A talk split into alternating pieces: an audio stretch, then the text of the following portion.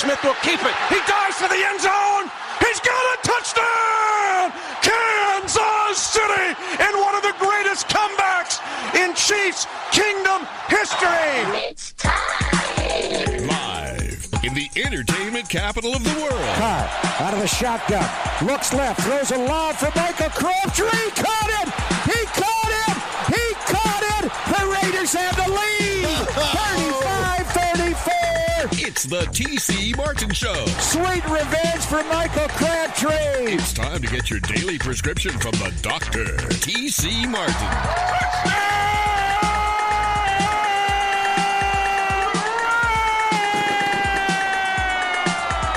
I needed that. Starting to feel like football now. Hey, that was a good start. Hey, that was a good start. We're gonna finish for you, all right? The doctor is now in. And a good Monday to you. Glad to have you here. It is the TC Martin Show. Oh, yes. After a very busy, electrifying, exciting, any other adjectives we could throw in there for the weekend? A fantastic weekend, especially here in Vegas. Man, it started Friday night. WNBA semifinals, the Aces and the Mercury, the fifth and deciding game. Winner advances to the WNBA finals. The loser's done. And we thought, all of us thought, after three quarters of play, that the Aces were going to the finals for back to back years and hosting games one and two at the Michelob Ultra Arena at the Mandalay Bay, but it wasn't to be so as the Aces lose in the final seconds, 87 to 84 over the GOAT, Diana Taurasi, and the Phoenix Mercury. And uh, the season is over. It came crashing to a halt on Friday night. And uh, two of my guys that were there with me have been there throughout the course of the season, not just this season, but all four seasons of the Las Vegas Aces. Brian Salmon, our very good friend, the sports director over at News 3. Sam Gordon, who covers the Aces along with boxing and everything else, like we all do, uh, for the Las Vegas Review Journal. They are both going to join me today, and we are going to talk about the wild, crazy weekend that we all experienced. Friday with the Aces, Saturday with Fury Wilder 3, and then, of course, we're all at Allegiant Stadium on Sunday for the Raiders and uh, the Bears. So uh, busy, crazy weekend, fun weekend. So we'll dive into all that. We got a lot to recap today. Timothy Bradley, the former five-time champ, he will join us today, part of the uh, ESPN boxing crew and coverage. He will join us next hour as well. And of course, Matthew Holt, who normally joins us on Mondays from U.S. Integrity, of course, talking about the betting counter, what transpires on both sides of the counter. And uh, we'll take a look at tonight's Monday Night Football game between the Colts and the Ravens as well. So busy show, packed show, Monday afternoon quarterback edition. But I guess we could throw in. I don't know the squared circle boxing part of the edition, and uh, and everything else we got going. And let's bring in my guy who is here in the flesh today, on his way to News Three, and he's all you know. He thinks we're on TV right now because he's he's all he's dressed for the camera. I had to remind him it's radio, but uh, always glad when he could stop by. B Sal, Brian Salmon, and Numchuck is playing your song live again. No, I know. I'm about to get up and start dancing here in a hot second. Nunchuck, man, he's got this this grin on his face when he's playing my my walkout music. man, I, I love the poison music. How about this though, man? I'm in studio. Obviously, I'm dressed for television because I have to go on television when I leave this funky joint. So, uh, but hey, man, anything for my guy TC, man. I had to come down and holler at you, man. Um, yeah, this is gonna be fun. I can't stay the whole two hours, obviously, but man, yeah, it's gonna be fun. It's driving me out of my mind. That's I, I sound better in, in studio, baby, man. Well, see, he's doing this because normally when you join us by the phone, there's a delay. And, and this way, you can actually sing it actually to the Belle Biv DeVoe bo- uh, boys, you know. So there you go. And the B Sal. So throw the throw the Belle Biv DeVoe Salmon. There it There you go. Whatever you want to call it. Oh man, my high school graduation song. If I were you, I'd take precaution. We're off the rails already. You better turn this thing off. I'm gonna sing the whole song. You better leave. Speaking of which, I thought was funny Friday. I I actually already know where thought. you're going. Do Do you know where I'm going? Oh, I thought you were gonna say Saturday. Tyson Fury singing in the ring. Never mind. Go No, no, no. I'm gonna, go, I'm gonna go back to Friday. Okay. Friday night, which we're going back to this genre here. He's not gonna listen. He's not gonna pay attention. I'm listening. I'm listening. So after the shoot around on Friday Uh-huh. with the Aces, they're done and they're walking off the court, Mm-hmm. and Chelsea Gray starts singing "Mr. Telephone Man." No. Yeah, exactly. And I'm going like, time out, girl. I go, what do you know about New Edition? Exactly. And she goes, turns to me, she goes, what do you know about New Edition? No. And then we had this New Edition conversation, but she was she couldn't get Mr. Telephone Man out of her head. Wow. Yeah. Wow. That, So I wanted to share me- that with you. That makes me like KP even more. New Edition, New Edition, Tony, Tony, Tony are probably my two favorite groups of all time. Hmm, of course. I, man, Mr. Telephone Man, that's it. Oh, Numchuck is killing it on the ones and the twos. Hey, I, I played. I think we only have a one here. Man, I play this for my daughters. Really? Mr. Telephone Man. Yeah, I have this on my phone, man. We listen, and my my little my little girl, uh, my- youngest Layla is like, I want to hear Mr. Telephone Man. oh yeah. Isn't that, isn't that funny? So when we have Tracy Murray on, so we called Tracy one time and, and it went to voicemail, and he had No. New Edition to on, on, on his voicemail there. Wow. Yeah. Now, how old school is that? Like who who? Well, Tracy's kind of you know he's more my, closer to my age, so we'll give him something. Yeah, yeah. Of course, but I mean, like, I have, I literally have a um a, a joke, or I guess on on social media, where this guy, this guy is playing music on his on his stereo. He plays the very beginning of the song, then turns it down. Hey, you reach Brian. I'm not home right now. Leave a message at the tone. Who remembers doing that? Like, do you remember doing that back Absolutely. in the day? Oh my Uh, god! absolutely. I cried laughing, cried laughing. that was classic. That is super classic. You you got to be an old school cat to remember playing music and using like the, the beginning of a song. Absolutely. answer machine. That was so Tracy having that on his Yeah. voicemail yeah, still. Yeah, yeah, yeah. It was I'm awesome. a, I got to send you that, man. I, am gonna send you that. Do one. it. I'd love to see it. I cry every time I see it. Uh, see, that's it. You get the old school here. oh, I love old school. You gotta love it. love old school. All right, man. No Jesse Merritt going on in here right now. You got that right. Yeah. See, Jesse, we, we I love Jesse, but you know, we, we can't incorporate him in, in, into these segments. Can't no, do it. I, I call him the Similac child, man. Yeah. Breath smells like Similac. Oh, Which- Nebra- Nebraska guy, you know. Well, Come on, what's he know about some old school? Exactly. And- And he had to actually look up what Similac was. Oh, please, please, please. Didn't know what Similac was. He, he laughed and he's like, hold up, man. Brian, you know, I had to go up and look what Similac actually was. Now I get why you call me the Similac kid. Now he's got it. Yeah.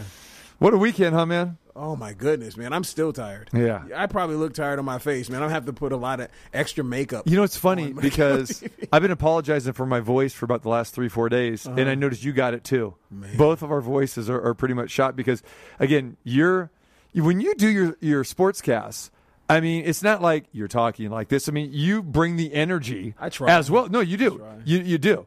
And so, you know, but you know, come on, man. You, you, you're not talking for two straight hours like some of us. You know what I'm saying?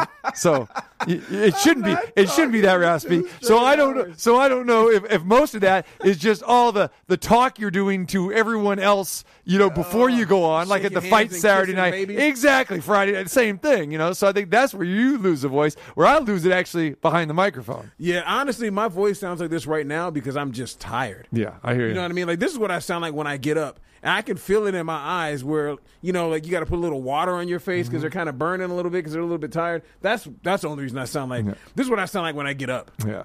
I want to go through the schedule uh, with you, but I want to wait. We're going to have Sam Gordon join us at two thirty. The Bull. That's what I so call him. yeah, we've got radio, TV, print all covered, and like I said in the open, you know, all three of us have covered all of this that we're talking about today. We, we've covered the aces from the beginning, Yeah. and of course we all cover the boxing. We've always done that, and then of course we're covering the NFL with the Raiders as well too. So I want to go a little roundtable discussion, and we wanted to get Sam in here today as well. But Sam is on his way to a press press conference that he's got to be at three o'clock. So he goes, "Hey, I could join you by the phone." I said, "Yeah, I'm gonna have B Sal in." So let's.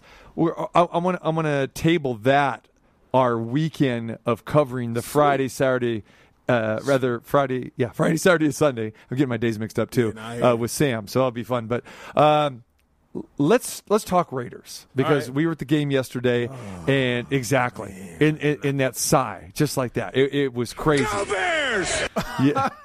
Ballpark Frank very happy, sitting in the hospital today. Oh, man, we got a Chicagoan in the Yep, house. and then we got Numchuck on the other side. I got I you know having a, I got the hand that was dealt to me with I got two Chicagoans, which I don't mind during baseball season because we all love talking Cubs and everything.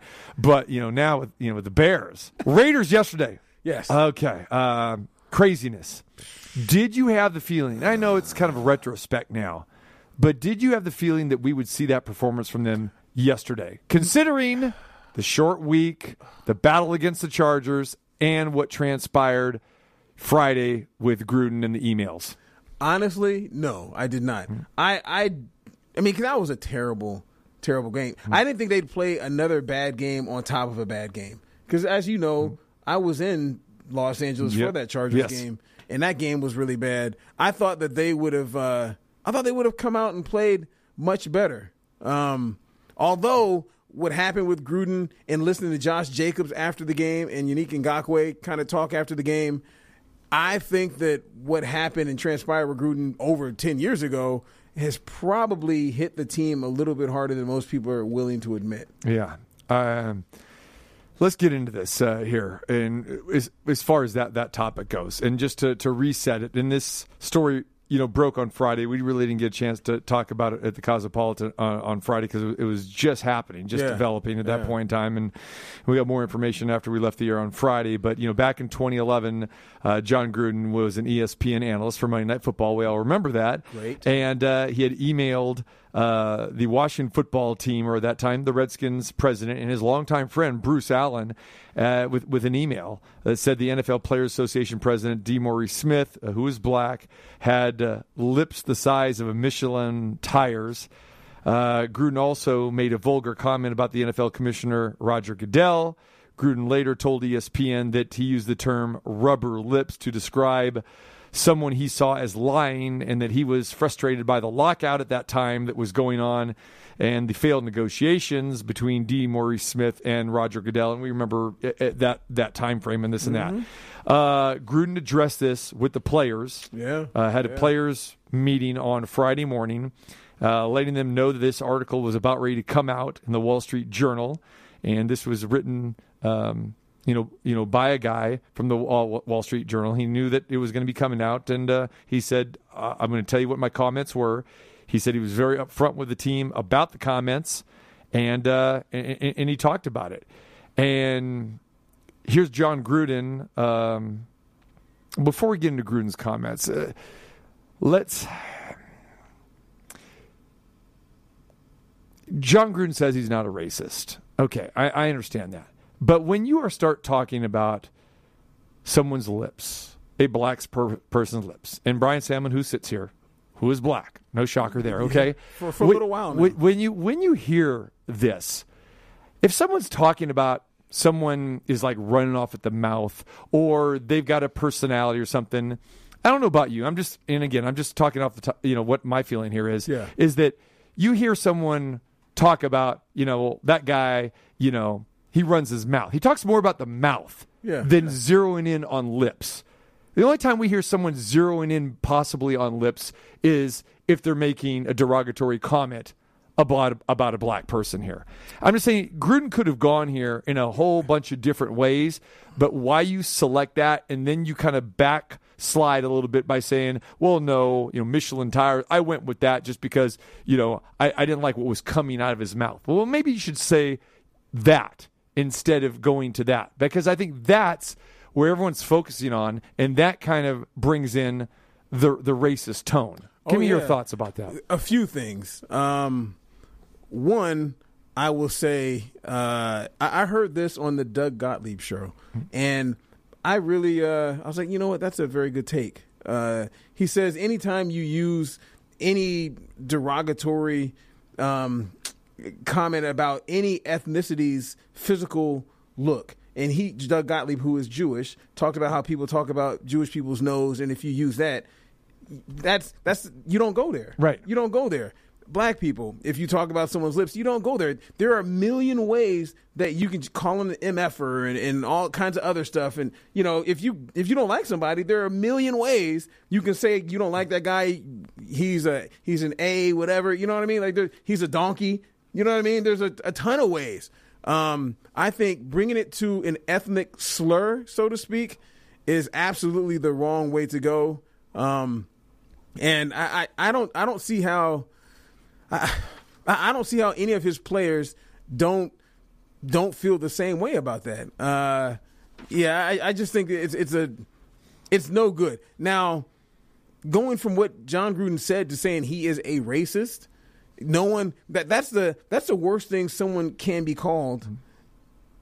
that's that's the worst thing a racist can be called is a racist. Mm-hmm. You know what I mean? Just be and, and I say that to say that not people who say racist things often they get offended when you call them racist. Right. Right. You know what I mean? Like people who have racist tendencies get really offended when you call them racist. Well, hey, guess what? Stop doing racist things. I I don't know if Jon Gruden is or not, but what he said was highly racially motivated and it racist tone. I mean, it, it's I mean, it's pretty simple as that. How, uh, so, how did you take it when you heard the comments or read the email? Uh, you know, Mark Davis put out, say, "Hey, we're not going to address this," and then more and more information came out. And then after what you heard Gruden say yesterday after the game at the press conference, Yeah, well, I actually ran it last night on Sports Night. Uh, Jon Gruden in his comments, uh, almost in its entirety. Um, one, I'm not going to keep addressing this. I didn't like him saying that. right? I'm not going to keep addressing this. Like, really? I mean, why, why are you not going to keep addressing? If someone has questions about it and you are sorry about it, then you need to.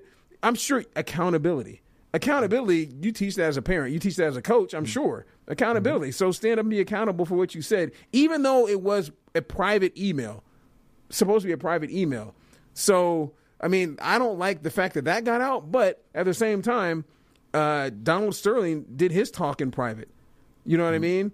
Now, I'm not saying that Jon Gruden is anywhere close to the level of Donald Sterling and his reputation up into that point because Gruden has had a you know a flawless reputation as far as that's concerned up to that point, and Sterling did not. But both of them were in private, and it came to the light, and both of them were obviously racist, uh, you know, prejudice speak. So, ugh, I, I I don't know, man. I I um.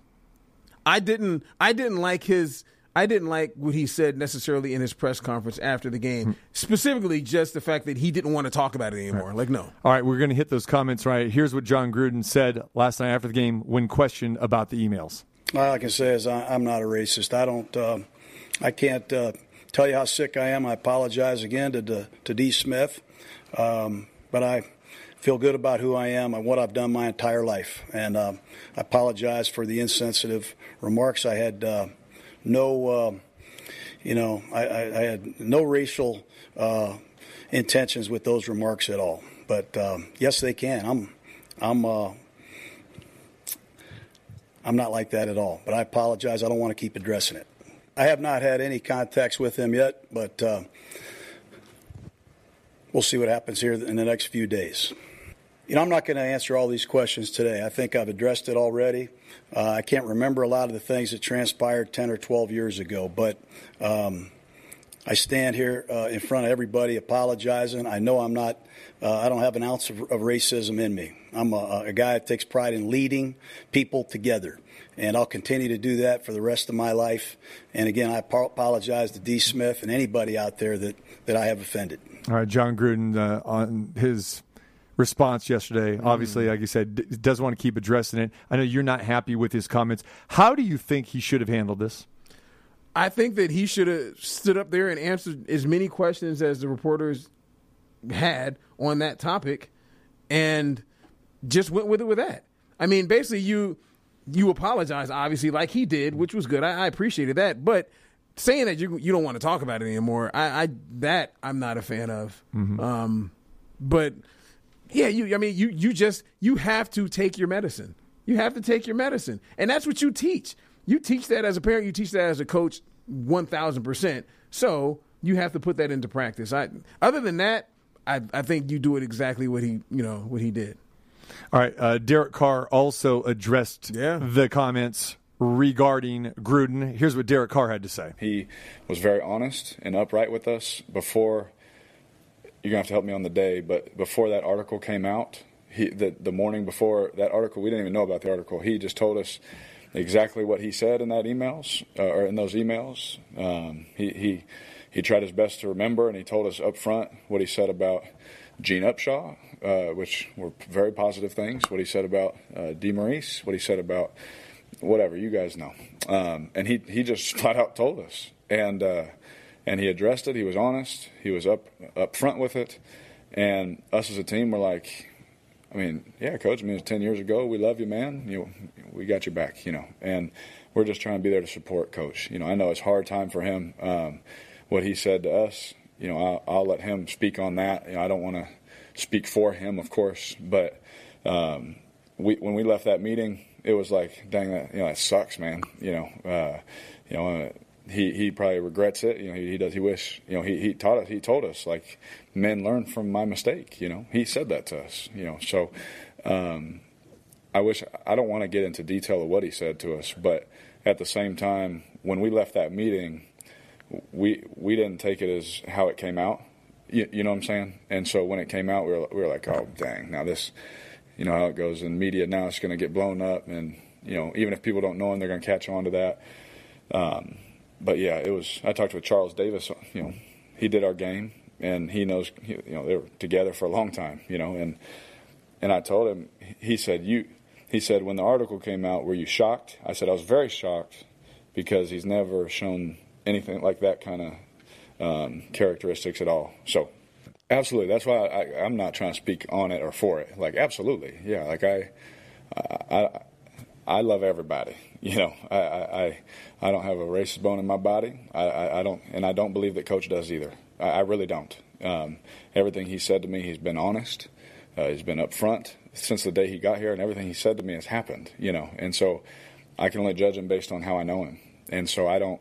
Uh, for me, I can absolutely understand, and I don't want anyone to ever feel that way. You know, I, have said things, you know, you know, to my kids or to I'm like, man, I, I, didn't mean it that way, or to my wife, I didn't mean it that way. I, I got to explain, and by that time, someone's already upset, and it's hard to explain. You know, uh, done it with my brothers many times, but um, in this scenario, uh, I can understand absolutely the hurt um, that that D's probably feeling. Uh, again, Dee's been great with me you know, uh, with the PA and all that. He's always been great. We've always had great conversations, and I love him. You know, um, so it's hard. You know, I love, I love D and I love Coach, and I'm just, you know, I'm just trying to do my best to, you know, navigate through that. All right, the Raiders quarterback Derek Carr on his thoughts. Now you go to Josh Jacobs. Josh Jacobs said, "I've been around this guy for three years now. I've never felt a certain type of way about him. He's never rubbed me a certain way, that type of way." I mean, what he said is what he said at the end of the day, too. But I mean, I definitely trust him. I mean, it was 10 years ago. People grow. Derek Carr obviously is white. Josh Jacobs is black. 75, 80% of that locker room is black. All right. So, and then there's always the debate after the Raiders played the way they played yesterday. Did this have an effect? Okay. Yeah, we, we, we yeah. can, we, we can say that for later. But just the dichotomy here of of how people take this. And if you are a black player and you are speaking in a racist tone against your black union leader, I gotta believe, B Sal, that black players are to feel different than white players. Derek Carr is saying what he's saying, and other players, as as you know, I don't know if you attempted to talk to other players on the Raiders. Some said no comment; they didn't want to talk about it. Josh Jacobs really isn't really backing Jon Gruden, you know? So again, I firmly believe this is the last thing that you want to have in a locker room is this type of stuff go on and then have a racial division within your locker room. We saw it with the Niners and Colin Kaepernick you know, years ago, others as well too. I, I got to believe that that that black players feel a little bit differently, and some are going to be reluctant to come out and go after their head coach and that's why we're seeing some no comments. Your thoughts? Yeah, I think that um, the players are doing one thing that I'm sure they learned growing up. If you have nothing nice to say, don't say anything at all. With the whole no comment, and to me, that probably tells me that that player probably feels a certain kind of way about that. Mm. And as you said, Josh Jacobs didn't get out there and dog his coach out, but he wasn't like, you know what? Um, I understand the comments because I'm sure he, he didn't care for him. Uh, and he said, if you read between the lines, in my opinion, I think that's kind of what he's saying. Derek Carr, whom loves everybody, and I don't think there's a person that covers Derek Carr that doesn't absolutely believe that he feels that way. You know what I mean? He's he's just a good dude. Right. Um, you know, he's just trying he's trying to do the right thing of backing his coach. Or just how you would back your child if they do something wrong. You still love them, you still support them and whatnot, even though you probably you tell them, you know, what you did was terrible, that was wrong. Um, I mean, Carr actually said that as well. You know what he did. I, I completely understand why black players would feel a certain kind of way about it, is which he's what he said. Um, but you know, it's it's over and done with now. So you know, I'm trying to I'm going to back my coach and you know, um, and, and kind of ride this thing out with him. So. Yeah, I but with all that being said, I don't think they necessarily will have a divide in the locker room. Uh, something that I saw, which I really appreciated, Teddy Bruschi talked about this, and Randy Moss talked about this. And I don't know if you saw Randy Moss was crying in tears. Yes. Yeah. He, he's from West Virginia. Right. I don't know if you've been to West Virginia. West Virginia is might as well be Mississippi. You know what I mean? I've been there, and it might as well be Mississippi burning for the most part. You know th- that kind of climate. So uh, Bruschi says, like, listen, I wouldn't necessarily want to play for him, but I could. You know what I mean? And I, I'm because he's a professional. So every one of those players is a professional. Every one of them wants to win. Everyone knows that if I follow this coach, it'll enhance our chances as a team of winning. So all those guys are, I think, will still play for him. But they, there's a point in time as a black person, you were like, okay, you have revealed yourself to me in a mm. sense. I don't know if they've had that aha moment because I don't necessarily feel that aha moment to myself. Like, you know, uh, okay, Gruden, I, you had me fooled, but okay, I know who you are now. You know, as a black man, you absolutely have that kind of spidey sense where you can know someone has revealed themselves to you. You can deal with them professionally in any other kind of way, Right. but you just okay, man. I know who you are now. I don't necessarily know if players feel that way. Right. I don't necessarily feel that way about Jon Gruden in particular, but it'll be interesting to see. Does the time frame soften it a little bit because it was two, 2011? Because we, you know, Josh Jacobs, oh, it was a long time ago, but you know, and again, you know, if this comes out 10, 11 years ago, does that, you know, have the same effect? Don't know. You know, Uh, it, Oh, I'm sorry. If you're, if you're asking me, Yeah, I- I know the time frame doesn't matter. Yeah. I mean, he was what 49 years old when he said it. exactly right. You know what I mean? Like if But you know, people say, "Well, you know, that was a long time ago. I, I didn't know that guy then. I'm playing for him now from a player's perspective. Uh-huh. You know, I don't know. You know, again, but you know, a lot of people like to defer to that. Say, "Well, it happened a long time ago." Gruden himself says, "Well, it happened a long time ago. I really can't remember." That's and that's weak. defense. And that's a that's a very weak That's stance bad. for him. Especially when you go and you have your quarterback say he talked to us and told us everything that he said. You know what I mean? If Ca- Carr basically came and said that, hey, uh, coach told us what he said, he knew about the article because obviously a good journalist, you know, gets both sides. So I don't know. I a long time ago, I don't remember what I said. I don't want to hear that. Yeah, exactly. All right, we're going to dive more into this uh, when our reporter comes on next, uh, Sam Gordon. Ah, Sam and uh, Sam and I were talking about this actually when this story broke. You know, Friday night prior to the Aces game as well too. And you know, Sam was you know the RJ instructed him to to find out what's going on, and he was. You know, asking me, hey, when you talk to Mark Davis at the halftime show, are, are you going to ask him about this? I'm going, no, I'm not going to ask Mark Davis about it because when Mark Davis put out a statement that said, you know, we're going to look into this. That we have no further comment. So when I see that, uh, then obviously I'm That not going to go there. That is a statement, and and plus I'm I'm there on behalf of the Las Vegas Aces and Mark Davis, and we're you know, and I know how Mark Davis feels about talking Raiders at Aces games. He wants to talk about the Aces, of course, of you know. course. So It's I, inappropriate. I, I'm, not I'm, I'm not I'm not going to go there. But you know, Sam has a different job or a different role than than I have. You know, when it when it comes, you know, you know, to that. So I He know that doesn't he yeah. work for Mark Davis. That's true and the too. Right, exactly. So, all right. So we'll talk to Sam uh, regarding this because there's some other elements I want to hit on this. But then I want to go over the weekend, the Friday night, the Saturday, the fight. We're going to talk about that. Oh, It's man. it's going to be some great stuff. So hang tight with that. This is a Monday afternoon quarterback edition of the TC Martin Show. B Sal, Brian Salmon in the oh, house, the sports director over at News 3, and Sam Gordon's going to join us next later. Timothy Bradley, the five time champ, does a great job on ESPN's boxing coverage. We've got a whole lot more in store around your door. More of what you're looking for. Hey, this is Steve Heitner, and you're listening to TC Martin. He's huge, baby. All right, back at you on this Monday. TC Martin, Brian Salmon in the house. And uh, Sam Gordon's going to join us now as well, too, from the Las Vegas Review Journal. I wanted to have my guys in here. All right, guys that have been been covering a lot of the same stuff that we talk about here regularly. Of course, Friday night we had a great weekend. Unfortunately, Friday night it we had this great anticipation of the Las Vegas Aces winning game number five at the Michelob Ultra Arena, Mandalay Bay, and going to the WNBA Finals. We were all looking forward to hosting games one and two. We are all looking forward to going to Chicago.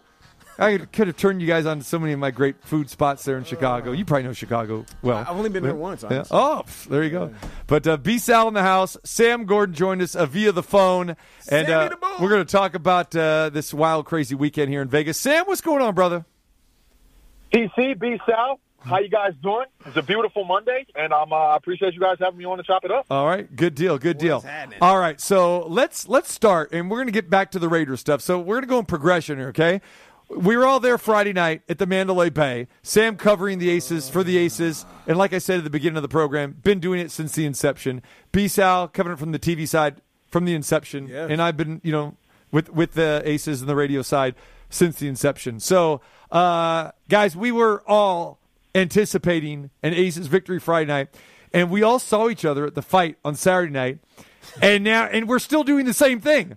We're shaking our head. so, Sam, let's start with you. Friday night, what happened? Well, well, TC, I'm still, uh, I'm still, I'm still trying to kind of figure that out, low key. Um, but it, it was just, you know, the Aces. Um, I thought they played a good game, right? And Phoenix played a great game. Uh, it sounds cliche, and it's, it's, but, but games so often come down to you know a play or two, and that's what happened here. Uh, the Aces have an eight-point lead going into the fourth quarter. You're at home. You have the best crowd in franchise history uh, supporting the team. I mean, it was an unbelievable electric atmosphere. And Phoenix would, had really struggled up to that point. Brittney Griner was doing her thing, but uh, I thought Jackie Young had done a fantastic job on Diana Taurasi, keeping her at bay. And then, you know, the fourth quarter starts, and, and Taurasi heats up. And, and I think that, that shell shocked the Aces a little bit. And all of a sudden, 10 nothing run for Phoenix, and you're in a, a back and forth game um, against the greatest, you know, the greatest player in WNBA history and the greatest center in league history, right? At the Right. same time, and you got to trade baskets with those two, and that's what it came down to. And at the end of the day, the Aces had a, had opportunities, right? I mean, they had not only did they have an eight point lead going in the fourth quarter, they have a four point lead with two and a half minutes, and they had their opportunities. I mean, they had layups right under the basket with a minute left to, to, to, take the lead. They they had opportunities to score and to score crucial baskets. There was a couple huge turnovers, you know, trying to force passes down the stretch. And I think at the end of the day, um, fellas, the moment was just a little too big. I mean, you have to you're, you're trying to trade shots with Diana Taurasi and, and Brittney Griner, and there's an enormous amount of pressure that goes with that, uh, especially after they, they they smoked the eight point lead to start the quarter. And I think it was just one of those things where where they didn't they didn't execute the way they needed to down the stretch, and a veteran team like Phoenix did. And uh, you know, it's unfortunate for the Aces. This is the third year where they have a, a roster, uh, you know, championship quality roster. I think this was this one, guys, and I'm sure you guys will agree, the most talented one yet, uh, the most talented, the, the deepest, and the ability to play the most styles.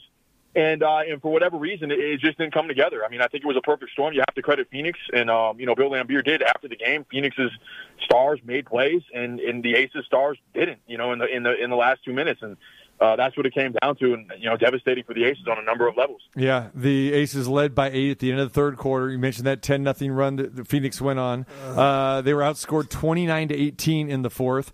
The intensity, the drama. The you had the greatest players in the game on that floor, and two of them in in Brittney Griner and Diana Taurasi, and then you know just uh, two days or two days later, Diana Taurasi was named the GOAT of the WNBA of the 25 years. Uh, this has been going on for the last month and a half. They've been, you know, voting and everything, and deservedly so. Uh, the timing perfect there, where she is, uh, again, I always try to tell people she is the Michael Jordan of the WNBA, and she was voted that now as the greatest player in the history of the WNBA, uh, WNBA the all-time leading scorer over 9,200 points and still counting. But the bottom line is this was the end of the season. You talk about the missed layups. Liz Cambage missed Yeah. five guys, five in the fourth quarter. five, yeah. I and I'm calling the game and kind of lose track of you know what's going on. And I went back and I and I rewatched the fourth quarter Saturday night at, when I came home after the fight really late, and I counted five, five bunnies from two feet Yeah. in, five. Yep. Uh, and and then you know, Sam mentioned the the bounce pass off of Plum's fingers, uh, you know, in the final minute, and and the the turnovers, and then if you're Riquna Williams, you can't foul Shey Peddy as the shot clock is expiring from the three point arc, and she just. You know, at that point in time, you just got to put your hands up and say, "Hey, I mean, it was a wild shot. If it goes in, it goes in." But Tip she threw she threw her body in there, and she made two of the three free throws, and that was it. But there were so many things that just went wrong in that final quarter, and it is a shame because yeah, I, I do believe the Aces were the better team. But as Bill Laimbeer said, and I was glad to hear Bill Laimbeer say it, we don't have a Diana Taurasi and a Brittney Griner, and that's why the Aces lost in the Mercury Advanced. Uh, you know what? Well, I'll, I'll take a, a bit of a different approach than my guy Sammy because Sammy is uh, much more of a hard news journalist than I am, and you know he he covers the team, win or lose, doesn't necessarily get his emotions involved, which is a, what a good journalist does. Uh, I myself, I I get my emotions involved. It doesn't deter me from you know speaking facts Right. and whatnot, but um, I I will say that a few things. Bill Laimbeer is always very um, honest. Something that he also mentions is the fact that the calls that Diana Taurasi got in that fourth quarter did not help. Did not help. I mean, her creating the contact and everything else. That's not why they lost the game, but that did not help the Aces. Um, the fact that he said that they don't have a closer, I would disagree in the fact that Chelsea Gray is definitely their closer. I'm with you, Bisha. Yes. She is, she is, but she's not at that level and that experience of a Taurasi or a Griner. she's on at the, that. You know what I'm I saying? think she's on the level of Griner, not Taurasi. Um, I mean, she's got she's got a WNBA championship. She does. How many how many game winning shots has she hit this season? Where she when when it's on the line, she is unafraid to take that shot. And I would push back on Bill and be critical of. And I've talked to you about this and the fact that why did Chelsea Gray not have the ball in her hands taking the shot to tie the game? A'ja got a great look, but you're going at a, a woman who's six foot eight and blocked shots and didn't even have to jump to block that shot. Why does she not have the ball? Why is she taking it out? And if she's taking it out, why didn't she get it back immediately? Um, but as far as the Aces, kind of, they fell apart at the end of that game. If you think about it, what was the bad play that Chelsea Gray made? I don't remember one. You know what I mean? Like that doesn't mean She that made the didn't. bounce pass to Plum in a little bit of traffic. Plum wasn't expecting it. Went off her fingers. fourth? That was at the last minute. Yeah. Yeah. Right. Yeah. Yeah. So, but uh, again, there perfect they- storm. They weren't in a, in a a defined set at that point in time. They're kind of scrambling a little bit, and Plum, you know, cut to the hoop. And Just trying to make a good yeah. play when- and, and going back to the 4.8 seconds, this is a play that they actually worked on in shoot around, and I was there earlier in the day. It's a great play. It, it was Not against But- Brittney Griner. well, here's the thing. Not with Jackie Young either. Now that was designed for Jackie Young, and when they ran it in shoot around, it was the exact same thing. Chelsea Gray took the ball out of bounds, and Jackie came in, okay, and then came off of a back cut, and then they tried to backdoor her as she was okay because the ball was on the on the, the the near sideline, and then so Jackie really didn't is like a wide receiver. I mean, a wide receiver is going to get open. She didn't cut like she exactly, rock. exactly, exactly. You have to make And- yourself available in basketball exactly. for a pass. And Skylar Diggins Smith really didn't, or I think it was, uh, yeah, didn't really bite in, into that at that point in time. not shooting so when that wasn't uh, when that wasn't open, uh oh, where do I go? Option two is A'ja. Then A'ja gets on the baseline, like you said, going to traffic, and now the clock's wind down, pressure on, and But there you go. Why? Yeah. I understand. Is yeah. Chelsea Gray not option one? yeah. I don't care about all of that. Like that's a, it's a great play. She got a good look. Yeah. But that's not the look. You you do not want a look of anyone going to the basket with Brittney Griner's. Lan- Brittany Lan- Laimbeer feels that shot. she is the best inbounder, the best passer, just like don't care, like- Sandy Brondello thinks Diana Taurasi. I mean, that that's what they do, don't though. care. I know, I but don't- I don't care. I, I agree. I don't Chelsea care. Gray should have been taken. She should have been option one. A'ja Wilson, or Yeah. two, one or two of Drop those, another play. or Well- or get them in a pick and roll. you know that that was guys going to the pick and roll. I mean, it, it, in throughout the course of the season, now 4.8 seconds. It's enough. It's enough time to get a pick and roll off. You Sure. have to draw it up and execute it quickly. But that was the bread and butter when they, when the Aces had been in late game situations throughout the course of the season. It happened once against the Seattle Storm and again again against Washington Mystics. The A'ja Wilson, Chelsea Gray pick and roll was their go-to play because there's so uh, depending on how you how you defend Chelsea Gray. She's a three level scorer. You go under the screen, she's going to take the shot. She can probe and kick, or she can find A'ja Wilson on a roll. Right? There's a number of options there. So that that had been their bread and butter. I just wonder if Laimbeer didn't feel like there was enough time to execute that crisply because there that's that's a play that you know you want to be able to kind of dribble and set up, and, and sometimes it's hard to execute at a moment's notice. But but I hear what you guys are saying. I mean, they, they didn't get a great look. I mean, they, they didn't get a great look. Phoenix was ready for it. It's a credit to Phoenix. Phoenix was prepared. I mean, I, it's not obviously the Aces made a number of mistakes and didn't execute, and we can talk about that all, all day long because that's what happened. Yes. But Phoenix on the road in front of the rabid crowd, right? A rabid home crowd. that Ninety was- six hundred and eighty. man.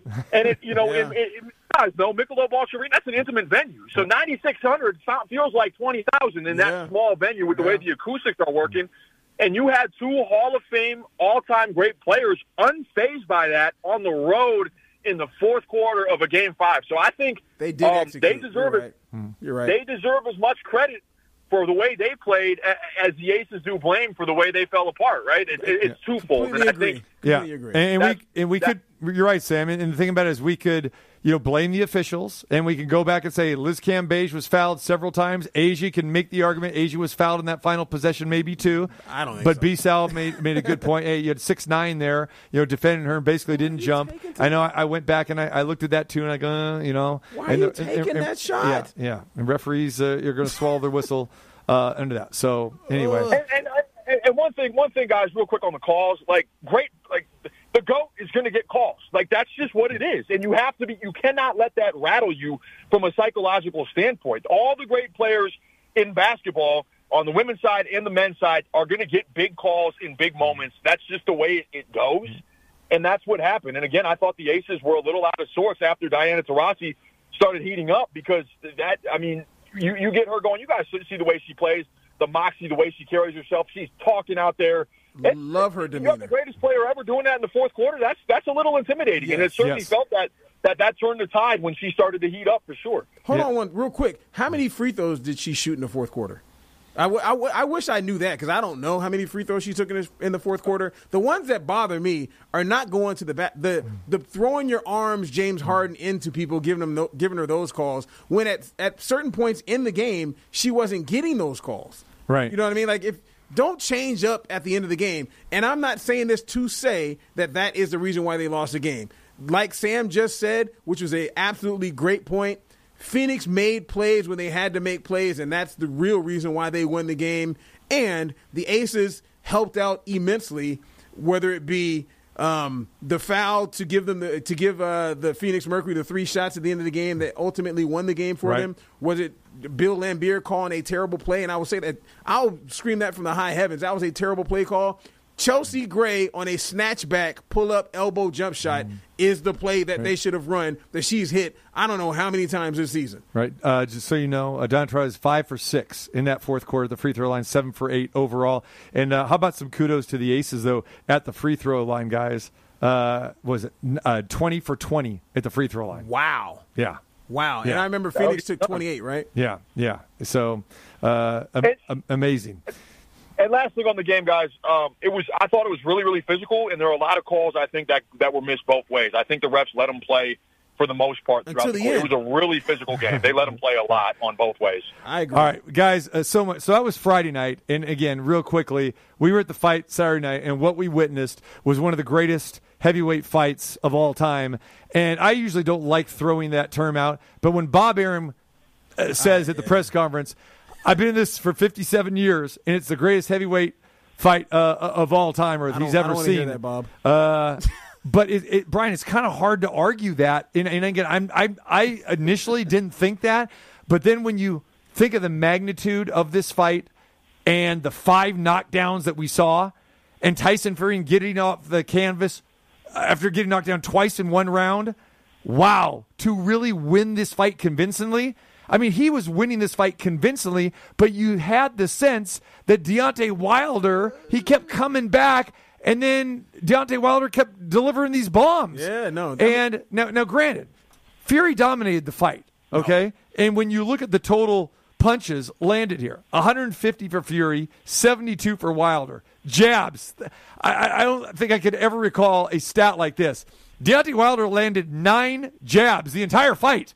Now, now Fury only landed 36, but still 36 to 9 in jabs. Nine jabs. Power punches, 114 to 63 in favor of Fury.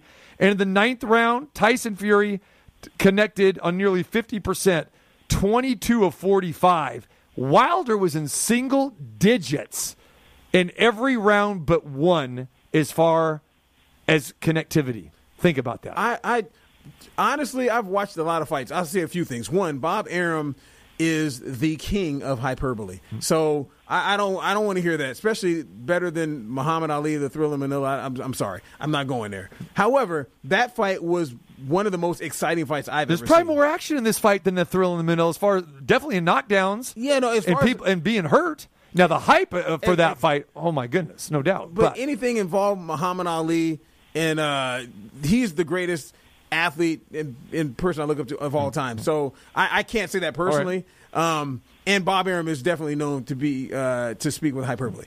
So, but I love Bob Arum. Um, but I, I will say that. Uh, Man, Deontay Wilder landing single digits. The fight that I watched, Deontay Wilder won the first round easily. he he won the first round on all three judges' scorecards. Yeah, I, I, man, I, I didn't get the um the official scorecards. Yeah, they were all pretty much like uh, 97, 92 Really? at that point in time. Yeah, yeah.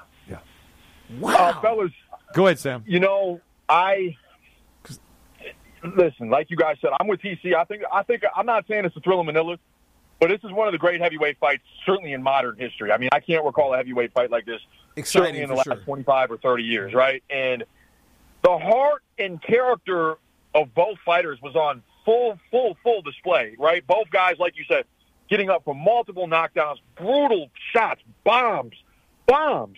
And I want to say this, particularly as it pertains to Deontay Wilder. We know the aftermath of the rematch, right, where, where Mark Breland throws in the towel and Deontay Wilder says he wanted to go out on his shield, like that he was ready to go out on his shield. Do not throw mm-hmm. the towel. That was one of the, the main storylines. I'm telling you guys right now, and, and Deontay Wilder walked in that ring Saturday night ready to die for that belt. He was not quitting for anything. He absorbed so much punishment Yeah. throughout the course of that fight and kept coming and coming and coming. He did not relent until finally he couldn't do it anymore. It was a heroic performance um, in, in defeat, and and equally heroic of a victory for Tyson Fury. Um, now de- defeating Deontay Wilder twice, uh, and really adding another signature victory to what's becoming um, the most, you know, the best resume in modern heavyweight boxing. So it was an incredible spectacle. Um, and I'm with TC. I think it's one of the great heavyweight fights of all time, the perfect end to a trilogy, and and such an amazing back and forth. Um, the crowd was incredible. You had all the the, the A-listers out. It really had that big heavyweight fight feel that we've been missing in this town since the second fight in February of 2020 that we have been miss- missing for 20 months. And it, it was certainly an incredible atmosphere, an incredible fight, and both guys just showed a tremendous amount of heart and character. And obviously, Fury's going to be remembered for the victory, but Deontay Wilder has nothing to be ashamed of. I mean, he, I think he earned the respect of the public um, as much as possible with the way he competed and the way he kept coming and coming and coming throughout the course of those 12 rounds or 11 rounds. And, and we're talking about the weekend, guys. I mean, you know, th- we had the record crowd for a WNBA game with the Aces on Friday night. And then again, you know, we had 16,000 at T Mobile Arena uh, in, in an electric atmosphere. And I've gone on record and said this numerous times. For me, there is, and we've all been at major sporting events. To me, there is nothing like a world championship fight. That ring walk with a crowd, and, and, and, and it was there. Absolutely. It was there Saturday night. And then Sunday, you go to Allegiant Stadium where you've got, you know, 60,000 plus there. And for the first time this season, we actually had the visiting team represented. You didn't have it with Baltimore fans, you didn't have it with Dolphin fans, but much, these Bears fans, to me, that felt like a college bowl game. So talk about what we talked about what a historic and great atmosphere Vegas sports has had Friday, Saturday, and Sunday. Speak to that real quick. Yeah, I'll go uh, and, and say that I'm on record last night on Sports Night on Channel Three at 11:30, uh, top ranked show in, in, in Las Vegas. no, I'm on record in saying that it was easily at at least 50 50 Bears fans to Raider fans, but I'm saying it was probably more like 60 40. I mean, it was there was a large Chicago Bears contingent, And they had in the more to cheer about, too. They did, and, and they did cheer. You know what I mean? Like Yeah. it was loud. So I mean, that was it was a great atmosphere. If you're a, if you're a Raiders fan, especially here in Las Vegas, you're a little bit saddened by the fact that someone else came in and kind of took over your stadium, a la Los Angeles, where Mm-hmm. the Raiders went down there and they were they booed the Chargers when they ran onto the field. You know what I mean? It wasn't that bad, Right. but I mean, you know, they're known for having the opposing team come in there and kind of take over their venue.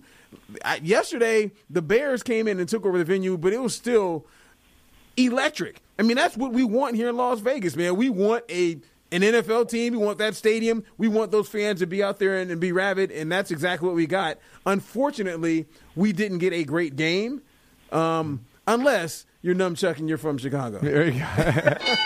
Sam, I know you got to get going real quick, and there's some other elements I want to hit with you. I'm going to have to have you back on here later in the week about uh, the Gruden situation because you and I talked about that as well too. And we talked uh, talked about it in the first part of the uh, show here, but I want to have you back. But real quick, uh, thoughts about uh, the crowd on all three nights? Yeah, just incredible, guys. And I think that's you know kind of the big takeaway is this is a big sports. I mean, big sports city. I mean, this Yes. is a major major city now for professional sports. It, it always has been for boxing, but this felt bigger. Um, you had the biggest the biggest w, uh, attendance for WNBA game here um, in, in, in since the franchise got here in 2018. And every Sunday so far and Monday that we've had at Allegiant Stadium with fans, you had a a vibrant atmosphere. Whether that's all pro Raider fans, whether it's half half uh, Chicago fans like it was last night, this is there's an atmosphere here. There there is something unique. All you know, I, I go into visiting uh, the visiting interview rooms after the, the Raider games um, to get perspective from the opposing side, and everybody that I've talked to so far, all the players and coaches from the opposing teams have talked about what a unique atmosphere this is. Whether that was the Bears fans yesterday talking about how they felt the support on the road and how crazy that was, or whether it was Brian Flores and Miami Dolphins talking about how intimidating of a place this was to play when it was a pro Raider crowd. So this is a huge, um, it's a big sports city, and we had as big of a, a big of a weekend as you could possibly have here with the with the with the the importance of the three events that took place. So it's a really cool landscape, and I, you know I'm glad I get to share it with you guys uh, first and foremost. So TC, appreciate you having me on, and, and B, I always get a rap. My guy, man. Uh, Hey, great perspective, Sammy. You go. Great perspective. All right, Sam. We'll talk to you soon, brother. Appreciate the time today. All right, sounds good, fellas. Talk There he to you. is. All right. Again, ball. one to one to have a little round table with uh, with my guys from the print side, from the TV side. Uh, all experienced it. Uh, we all experienced it Friday, Saturday, and Sunday, and experienced everything. How about this, really quickly? Yeah. We didn't even mention the fact that we had a PGA FedEx Cup playoff event. In, I know, in right? town this weekend. Got a little buried there. How know. about Yeah. that? And yeah. UFC over the Apex. Yeah. That's what kind of stuff you got going on Yeah. in Las Vegas. Do we have Bruno Mars in town as well too? I don't know, man. You don't know? He, he was for like for three days too. You know, just you Oh, know. Bruno Mars. Oh, Oh, He unbelievable. makes good music, man. My wife and kids love him. Peace out. You got to go to work. I do, man. All right, man. We I'm appreciate you uh, stopping by today. Really, Man, Good I stuff. appreciate you having me in studio. Obviously, you're my guys, man. You and Numchuck, man. I, I, and we had Sammy the Bull, another one of my guys. Yeah.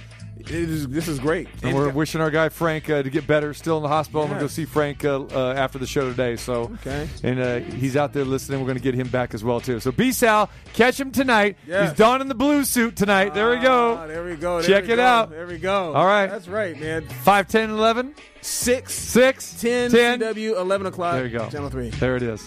B Sal in the house. Uh, when we come back, Tim Bradley's going to join us. We'll get his perspective from the fight on Saturday night. That and a whole lot more coming your way. It is the TC Martin Show on a marvelous Monday. Be like T-ball pretty soon. Hutchin and a ground ball to third, breaking for the plate, the throw, and they got him. No, he called him safe. He called him safe. Unbelievable. That is That is remarkable. unbelievable. The throw beat him by a mile. Live. Did he get him? Oh, he took oh, I thought he missed him. He did miss him. In the entertainment capital of the world. It isn't. The runner goes halfway. Oh. Somebody thought it was on. His Torres had to scoop it and doesn't get it. And Ty Wigginton, oh, he may he bumped him and he's gone. It's the TC Martin Show. And Wigginton is furious. Diagnosis. The 3-2 pitch. Prognosis. Outside ball four. Call strike three. Osmosis. Ball strike three. I didn't think that Marty Foster was going to ring it up, and he did. It's the doctor, TC Martin. No. Oh, my goodness no. gracious. No. No. No. You got to be kidding me.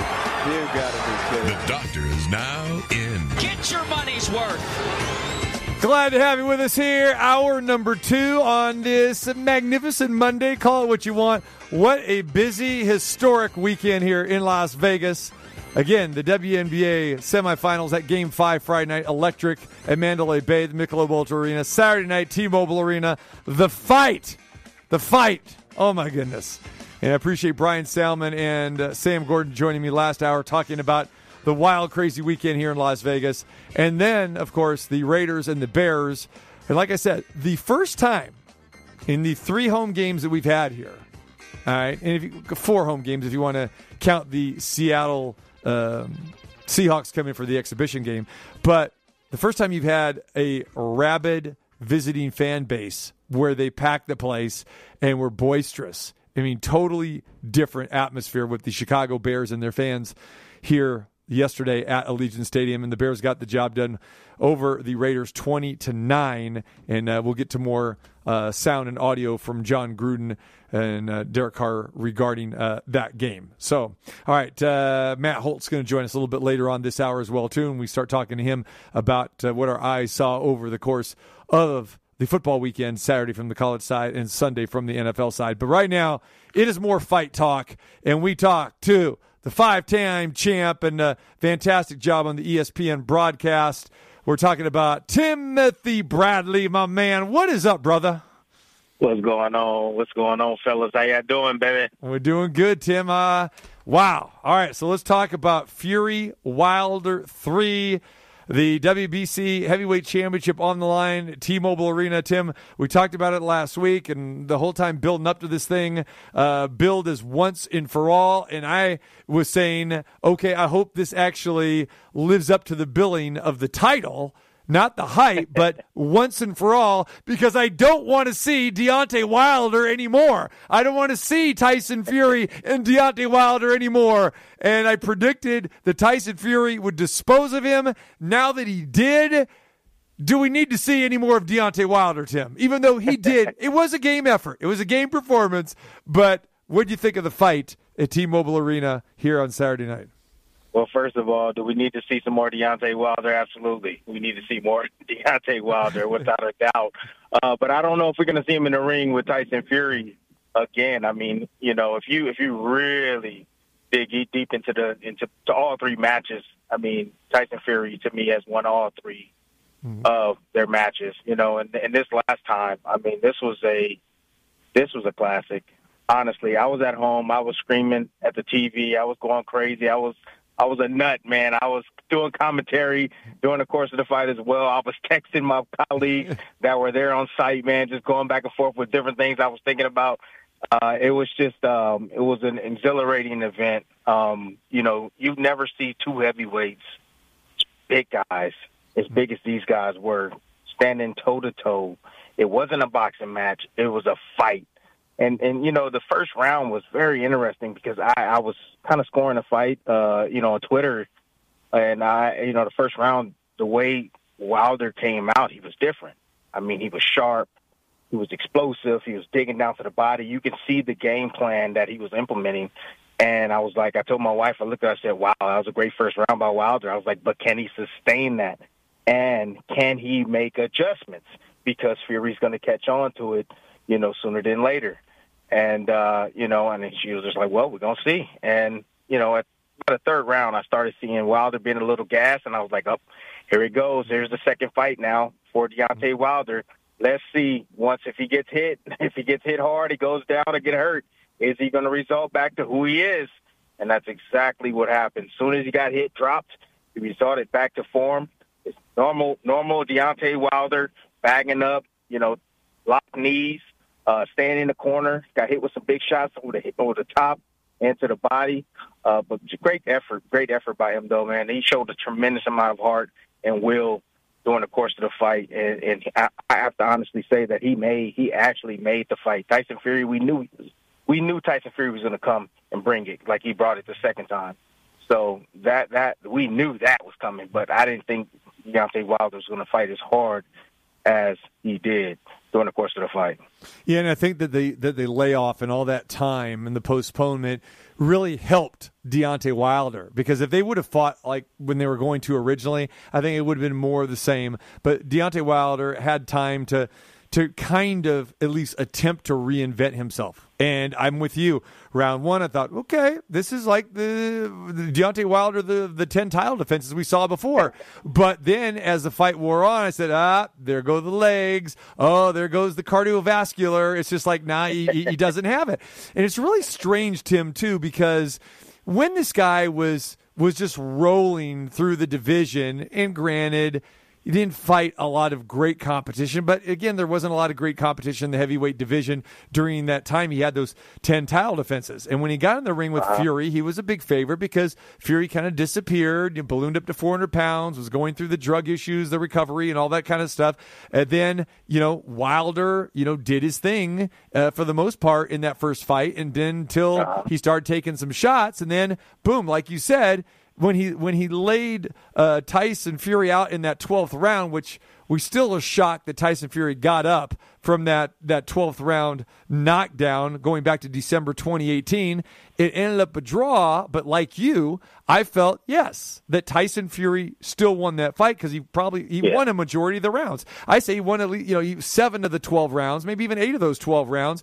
But right. you know what that fight captured everyone's attention and made a name for Tyson Fury. And I think a lot of people that time too were thinking like, okay, you know, Deontay Wilder is still that guy that we've you know seen him with those 10 title defenses. So that's why the rematch was curious. But when the rematch came in february of 2020 it was all fury all night. The seventh round tko the stoppage. But from that moment on it was like i can just speak for myself and I you know, you and I have talked about it before too, that, you know, it's just like, nah, I don't think we want to see more of this because the beating that, that Wilder took of Fury that night, I mean, that leaves a lasting impression. And, and we've talked you've talked about this before. You know, when you get hit with those type of shots, are you going to be the same person? So the beginning of the fight, it was like, okay, Wilder's here, but then when he started getting hit with those shots, and like you said, ran out of gas, it was the Deontay Wilder that basically I'm expecting to never see again. Yeah, yeah. Well, the, the you know the crazy thing is is that I, and I was talking to my wife not too long ago. I told her I said we may not see Deontay Wilder again. There's a possibility he may not return. I mean, he was getting away with doing things the wrong way, and he was knocking out guys left and right. He got comfortable with the knockout. He got comfortable with himself. He was enamored with his power. He thought that anything he can hit, he can destroy. Yeah, that may very well be true, but Tyson Fury is a different a different animal. But the thing is, is that now he comes back 20 months later. He changes everything. He does everything right. Got a nutritionist. He's weight training, 300 pounds, you know, bench pressing. I mean, he's doing everything that he possibly can. Changing some oh, whole complete team, except I believe it's like one guy, you know. And he did everything right. And it still wasn't good enough. So when you do everything wrong and you're having results, and you do everything right and you're and you're not having the right results, then like what is there? What's more to do? Honestly, I mean, this is the pinnacle, the top. Forget about the belts from right now. The belts are a spectacle at the moment. Forget about that. Let's talk about number one versus number two. Wilder showed last night or Saturday night that he was the number two heavyweight in the division. You know, I would argue that, you know, because uh, Anthony Joshua, he he holds well, he held most of the titles, but he just lost to Usyk. So I would say that Deontay Wilder is number two, and the way he performed, man, just the way he performed. Those guys were in the ring. They were having a, it was a dog fight. You can see how much they hated each other. Like you could, I was like, just glaring through the television. Now I was watching, I was like, these guys just do not like each other. Every punch that was thrown was a death blow, like honestly. And you know, when they got busy and they start, you know, uh, Tyson Fury start mauling them in the inside and stuff, and I was like, oh, here it goes, here he here he comes, here he comes, and I'm screaming the whole time, uppercut, uppercut's available. then he finally throws it in the 11th round. Right. finally throws it, finds a home for that. But you know, Wilder had a great game plan. I think they put a little bit too much mass on the top. If he wanted more stability, he should have put the mass on the legs. He still had Kit Kats for, for for legs. I mean, they were small, little bitty legs, big upper body. You know, he should have switched. He should have reversed it. Put the weight on the legs so that way he could be more stable. Right. There's ways of getting around the mauling as well. You know, it's something that Malik missed. Uh, there wasn't a plan B. The, there was no plan B. It was just to the body. They had the game plan to the body, to the body, and he still carried his hands low, like I was saying. You know, he did implement some feints. I thought was brilliant, and he did disguise his right hand every now and then behind various jabs. But that was it. There was nothing more. Footwork was still terrible, in my opinion. So great, uh, decent job. I would say a decent job by Malik. Uh, even though this is their first fight they to work together, um, you know, I, I always tell you, I always tell people, you can't show an uh, old dog new tricks. Right. Honestly, you know, he, it, it's been embedded since day one. If this guy would have learned how to box from day one, then it's in his DNA. It's it's it's who he is. But he hasn't. He's been fighting a certain way his whole entire career, and as soon as you get under that pressure, that's what that's what comes back. That's what's going to be shown inside that ring, and uh, it wasn't good enough. Tyson Fury is is to me to to me Tyson Fury is the modern day Ali. I have to say that the modern day Ali. This was one of those type of fights where you know you you just put you, well nowadays we're in new age now I would say put in the put the put in the VCR but Right. now you just you just click it click it on YouTube or or whatever uh, app you want to uh, put it on and uh, you know ESPN whatever app you want to put it on man and just watch it it's a beautiful beautiful fight uh, a classic all time one of probably top three heavyweight classics in my opinion um, I honestly wouldn't mind seeing a fourth fight, but I, I, I highly, highly doubt it. Timothy Bradley uh, joins us, and we're talking about what we saw Saturday night. Fury Wilder 3, Tyson Fury with the 11th round knockout. Uh, referee Russell Mora stops the fight as Wilder went down face first into the canvas there. And it was just an accumulation of, of being fatigued, tired, and getting hit with all those shots. I talked uh, before, Tim, about the punches landed. Fury 150 to 72. The jabs 36 to 9. Power punches 114 to 63. And in that ninth round, where Fury was phenomenal, connected on 22 of 45. And Wilder just had, he had single digit outputs in 10 of the 11 rounds. Just, it, it wasn't there for all those reasons that you talked about. Uh, let me ask you this, and you fought, you know, guys like Manny Pacquiao multiple times. Um, is it one of these things with Deontay Wilder where just Fury is just his nemesis? It's just not a good matchup for him. But if we see Deontay Wilder against someone else, maybe a Usyk or a Joshua or, like I said, an Ortiz again, that maybe there is the Deontay Wilder again that we come to remember before he started this trilogy with Fury. yeah, you know, honestly, uh, I think that I think that Deontay Wilder, if he if he does come back, I think, like I said, he's the number two heavyweight in the division. Um, some people may argue that, but the the performance he put on against Tyson Fury, he gave Tyson Fury hell.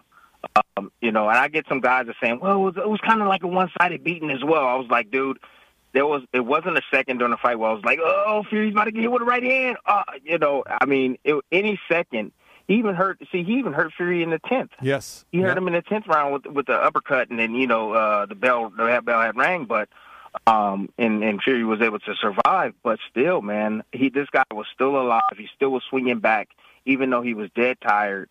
And and this is the thing when you when you start lifting weights, that requires more oxygen. You got to understand that that requires more oxygen. You put the mass on, you have less flexibility. So what what Wilder did wrong here was is that he wanted strength and he wanted power and he sacrificed his stamina. You know, he didn't have great stamina to begin with, and I, you know, I heard through the grapevine he wasn't a he wasn't a big fan of running. Um, there's ways of building your stamina. I mean, swimming. Swimming is like the ultimate, and I used to incorporate that into my training program because I was a very muscular guy that required a ton of oxygen, and I had really good stamina. So if he would have, I think if he would have had it more work in the stamina department, I think you would have been better off going that route versus building all that mass. But I wouldn't mind seeing Deontay Wilder against Joshua. I think he destroys Joshua. Different, two different mindsets. Honestly, two different mindsets. You know, I was waiting to see if if if Wilder uh, was going to kind of lay down, and he didn't. He didn't lay down. Fury had to really take it and beat it out of him. Honestly, Fury earned this victory the hard way. You know, um, so um, Deontay Wilder, if he fights a guy like Usyk, or he lands one of those right hands, it could be a good night for Usyk because Usyk is a small guy. If he fights Joshua, I think he knocks out Anthony Joshua. To be honest with you, he'll hit Anthony Joshua one of those right hands, and, and I believe he'll go to sleep. Uh, Usyk hurt him for Christ's sakes. You know, Anthony Joshua is not the same guy he once was. So, yes, Wilder number two. Is Wilder ever going to be better than Tyson Fury? no. Even if they will fight a fourth time, no. But uh, you know, number two is not bad for anyone in, in any division, man. Number two is a really good spot for any heavyweight. You know what was sad though? I mean, you know, Deontay Wilder really did capture the American public for a period there because we haven't had any American, you know, heavyweights that were really worth a darn. And it's kind of sad to see Wilder still, even at the press conference last week, still talking about the last fight and accusing Tyson Fury of cheating and that nonsense. And you'd just like to see him just move away from that and just say, hey, you got beat down. You know, he made the changes. He got rid of Mark Breland. He brought in Malik Scott. And, you know, that was a big question mark for me. It's like, okay, this is a guy who, who he fought in the ring and, and, and, beat up Malik Scott. Now Malik Scott's going to turn into a trainer. Now he's going to train him. And this is the first time you're going to get. I mean, there's just a lot of red flags here. And like you said, coming off of that last fight, you know, you were surprised that he didn't lay down because after the beating he took, we, and, and he talked about after that fight, it was like, well, not even sure he wants to fight again. I mean, there are a lot of these questions. So it was really great to see Deontay Wilder come in there, stand up, uh, deliver shots, and I, I was like you, like, wow, I mean, it could end at any point in time, you know, the other way. If he connects with Fury, he put Fury down twice in one round. And then here we go, Tim, at the end of the fight, the sportsmanship has Ah. gone out the door, and Tyson Fury tries to, you know, good fight, good fight, and then Wilder wants nothing to do with him again. It's just like, man, you just, you know, people want to like Fury, but it's hard. I mean, uh, Wilder, but it's hard to like this guy. you know, I'm not gonna lie. I'm not a huge fan of Deontay Wilder myself. Right? I'm really not. I'm gonna be honest with you. I'm not. Um, but when Fury said that he would try to go over there and, you know, just you know, show respect. Right. And the fact that he didn't respond and said, "I don't, I don't, still don't respect you," man. Oh, honestly, they, it just put a sour taste in my mouth. Honestly, and I was just like, ah, that's why I don't like this guy. You know, you got to be a man about it. You know, when you're winning and you're knocking guys out, you know, you got to be a, a gentleman about it. When you lose, you got to be a gentleman about it. And it's just like it just seems like Wilder has never got that memo at all. He's a sore loser. Um, that sucks. Um, just the way he is. But uh, I'm not a fan of it at all, man. Right. Uh, Had uh, anything like that happened to you during the course of your career? Whether I doubt it was on your side, Never. but just your opponents. I mean, a- afterwards. Yeah. Never, because they know I'll bust them upside their head. That's why they know that.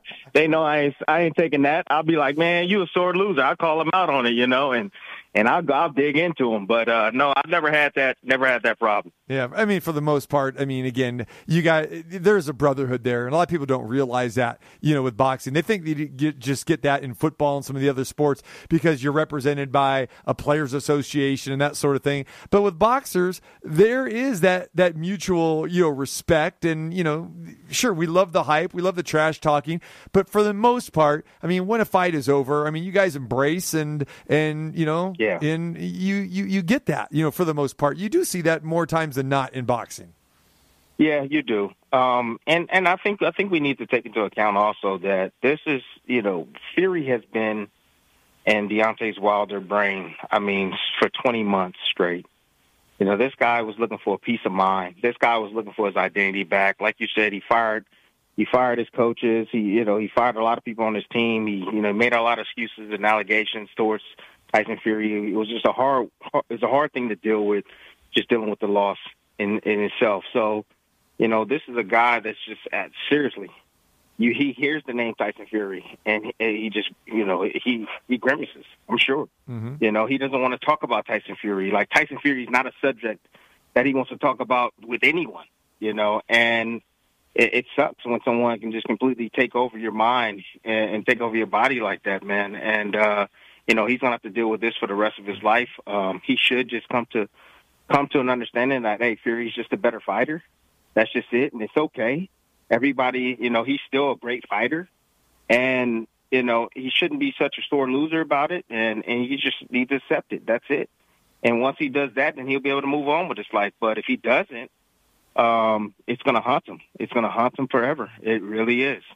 You know, Tyson Fury has really become America's champion. You know, and this was perfectly planned and orchestrated by Bob Arum and Top Rank when they brought him over and said, "Hey, we're going to have you fight in Vegas." And again, you know, for for the most part, you know, American fans not crazy about British fighters and foreign fighters, but Tyson Fury has gotten that he's got that personality and he's engaging yeah. as you know. I mean, being around this guy and just you know, we we love talking to him all the time, you know. And yeah. and he's and he's saluting Vegas and you know, and he's and in his ring interest from Henderson, Nevada, which was pretty awesome, you know. And you know, it's crazy. But this is what this guy has become. But Tim, how much more are we really going to see of Tyson Fury? I mean, come on, this guy's up there in age and he's made a lot of money. He's disposed of, of probably the biggest challenge in Deontay uh, Wilder in three fights now. So I imagine Usyk, they're going to try to maybe make that the fight, or if Usyk and, and Josh are going to fight again, then he gets the winner. But how many more fights do you think we have with Tyson Fury before he calls it a day or calls it a career, I you should know, say? You know what? I, I don't know. I, you know, honestly, I can't answer that. I, I think that's up to him. Um, I wouldn't still, even though Joshua doesn't have the belts, I still wouldn't mind seeing that match. Um, I, I still wouldn't mind seeing it at all, even though he he's lost. Um, I think if if Usyk and Joshua does it again, the winner should face Tyson Fury. Um, I've, I've been hearing Dillian Whyte, and I've been hearing what Hearns has been saying, and um, I, I mean, I respect Dillian Whyte, but like, bro, get in line, get in line. There's other guys, you know, in front of you, and uh, I wouldn't mind seeing that clash, the Battle of England, with Anthony Joshua and Tyson Fury still with or without a belt, I think it'll still be a huge event. And I think everybody will tune in because uh, I, I think we all know what's going to happen if it does happen. But we still want to see it, man. That's how crazy it, we are. We still want to see it. Tyson Fury right. would obliviate uh, Anthony Joshua. He would destroy him, and I, and I believe that fight probably won't even go past ah six, seven rounds. I'm saying it right now. It wouldn't go past if they were to fight, but I still want to. I still want to see it because Joshua got that right hand. Well, he does. And here's the thing: he got a right hand. It's it's kind of. I don't want to say it's unfinished business, but because they haven't fought before, but this that fight was, has been talked about for the better part of five or six years, and it, and it just didn't never happen. Isn't that fight easier to make happen now? It should be. Yeah, it should be. But yeah, it should be. Definitely, it should be. You know, I, you know, you know, history, history. If you look back at history, if you really think about it, and you and we talk about, you know, uh, Sugar Ray, Sugar Ray Leonard, we talk about Hearns, you talk about, uh, you talk about Duran, you talk about all these guys that came before us, uh, Hagler. Do you remember a belt? Do you do you can you recall what belt they fought for? Oh, they fought for the WBC title in this fight, or that you just remember the matchups. Right. That's what we remember. We remember the matchups. So Anthony Joshua is still a great matchup for Tyson Fury, whether we look at it or not. And I understand, like I said, what I said, but anything can happen. It takes one punch in the heavyweight division. One punch. And that's the beauty about the big guys. You know, and it's not like the small guys. No, that's one punch in the heavyweight division. And, and it can be anybody's night. just because Fury he's reigning right now, he's looking great. He he, he survived this fight, but uh, no telling what happened to him during this fight. Trust me, a piece of Tyson Fury was left in that ring Saturday night. You know, Deontay Wilder took something from him. He did. He took a lot from him. You know, so and and the same thing we can say the same thing about uh, Anthony Joshua. But at the end of the day, different styles and styles make fights. I still want to see it because Joshua still, like I said, he still has a puncher's chance to beat a Tyson Fury. You just never know in the heavyweight division. Yeah, and it's not like you have this. Uh, it's not like the welterweight division where you have you know all of these guys that uh, you know would make for great matchups. You don't have that in the heavyweight division, so that's what begs the question. Like, okay, Yeah. you know Joshua's got beaten twice, but you know what? You know it's it's probably the most entertaining fight and the fight that could really sell the most. I mean, there's no question about that. Yeah, Yeah, that's a great point. I mean, even even when even when Ali was reigning, I mean, Ali was got beat. He Yeah. got beat several times, but then he comes back.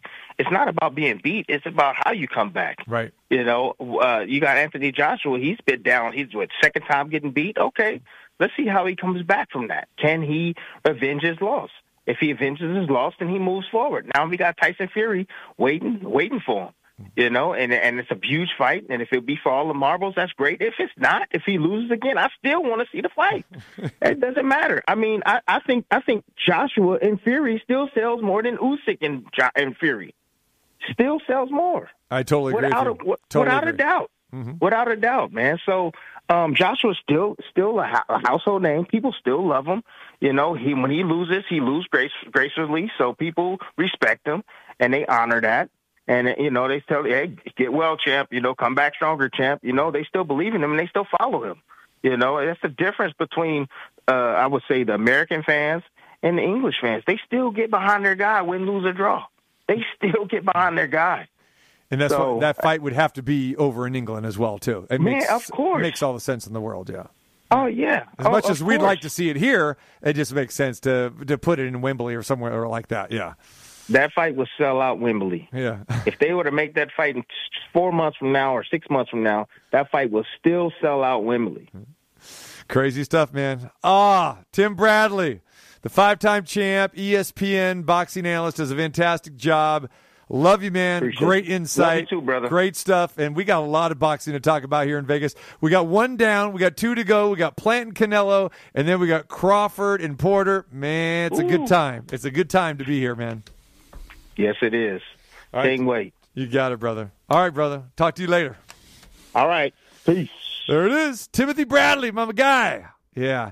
Tim uh, was not on the ESPN call uh, this past week because, again, it was one of those funky things where PBC and ESPN were, were sharing the broadcast and the dual pay per views. And you had, you know, Showtime Shawn Porter over with, with Max Kellerman. We saw him there. And, uh, uh, you know, and how about Showtime? So Showtime comes on the show, uh, you know, you know, you know, last, fr- last Friday. And then he they have the press conference Saturday at the MGM Grand where they announce his fight with uh, Terence Bud Crawford. And Showtime is there, putting in his time, answering all the questions, doing the press conference, and he commanded the press conference, did a fantastic job there. And you probably saw some stuff that, that I posted on social media. But then he has to race out of there, and like two hours later, he's on TV doing the Fury Wilder prelims that started early, like two in the afternoon, and then he's there till midnight doing the main event and everything else. So, my, my guy. And then he's got to get up and go to church on Sunday, and then he's got to get back training on Monday. So, up in Mount Charleston. So there he is. Shawn Porter, our guy, can hardly wait for that fight. All right, we come back. We talk to Matthew Holt. We start talking NFL. This is Showtime Shawn Porter. You know I'm tuning into the TC Martin Show. Busy Monday, of course, because a busy weekend. We've been going non-stop, man. Woo! We got more Major League Baseball coming your way tonight. Dodgers and Giants. Max Scherzer on the mound tonight. Red Sox could eliminate the Rays. How about that? Meaning that I've got to really get creative with my, my trip now, you know, with the Astros. And can the Astros hang on after they lost last night, 12 to 6? So they got rained out today in Chicago. So game number four between the Stros and the White Sox will take place tomorrow afternoon. All right. All right, let's continue on here. Uh, Matthew Holt is going to join us. Matt, what's happening, brother? TC, how we doing? Busy, exhausted. Uh, you can fill in the blank anywhere you want, my friend. Oh, and by the way, yeah, that's right. Golden Knights. They start tomorrow, right? Jeez. That's it. I'm with you on the busy, exhausted man. What a crazy week with G2E, and I went to the last the Knights' last preseason game, and went to an overnight fishing trip this weekend. I am burnt out, brother. I hear you, man. Well, I appreciate you taking the time and, and joining us. So let's play a little catch up here. We've been talking about, uh, you know, the great weekend here in Vegas. Uh, with uh, what we, you know, what transpired going back Friday night with the Aces losing that uh, that game five in front of ten thousand fans there, and then of course the fight Saturday night, uh, sixteen thousand plus there, in one of the best heavyweight fights uh, we've seen. We've talked a lot about it earlier on. Matt, uh, give me your take. Uh, Fury Wilder, what were your thoughts? I thought it was a good fight. I mean, uh, Deontay Wilder actually showed him say, himself very well. I, I think the last fight was embarrassing, and he made a lot of excuses after that fight. But but he just wasn't ready to go that night. And even the first fight, let's face it. I mean, he was clearly going to lose the fight. Lands that one big haymaker at the end, gets a 10-8 round, end up sneaks in a draw. But I thought he came out ready to fight last night, and he really pushed Tyson Fury and made him go to war. Um, and it ended up being a great fight for the fans. You definitely did. All right, uh, let's talk uh, NFL. And, you know, talking about the weekend here in Vegas, Matt, it was the first time that we actually saw the good amount of visiting fans come into Allegiant Stadium where it made a difference. And we didn't see that with the two previous games, the regular season games with Baltimore and Miami, just not having those type of fan bases that are going to travel. But man, the Bears, uh, can you imagine if the Bears were actually good? You know how many people they could have brought to Allegiant Stadium, but I've never seen so much uh, blue and orange. It really had a feeling for me being there yesterday of like a college bowl game. Well, some of it, you know, look, and uh, I'll just say this: I'm vaccinated, but let's face it, they do have a vaccinate protocol in the, in the stadium, and there's some people who aren't, and and I know of some ticket holders who aren't, and they don't go to the games. So what happens if you don't go to the games? You sell your tickets.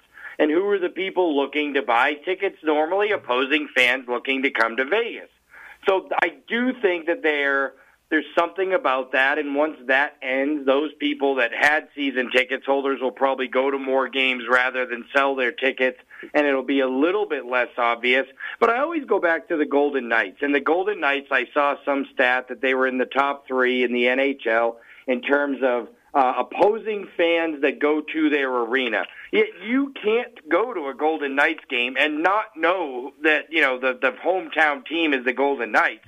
That those crowds are electric. There is nothing like it. It's one of the greatest non-football sport. You know, because football has so many fans. That if we're talking, you know.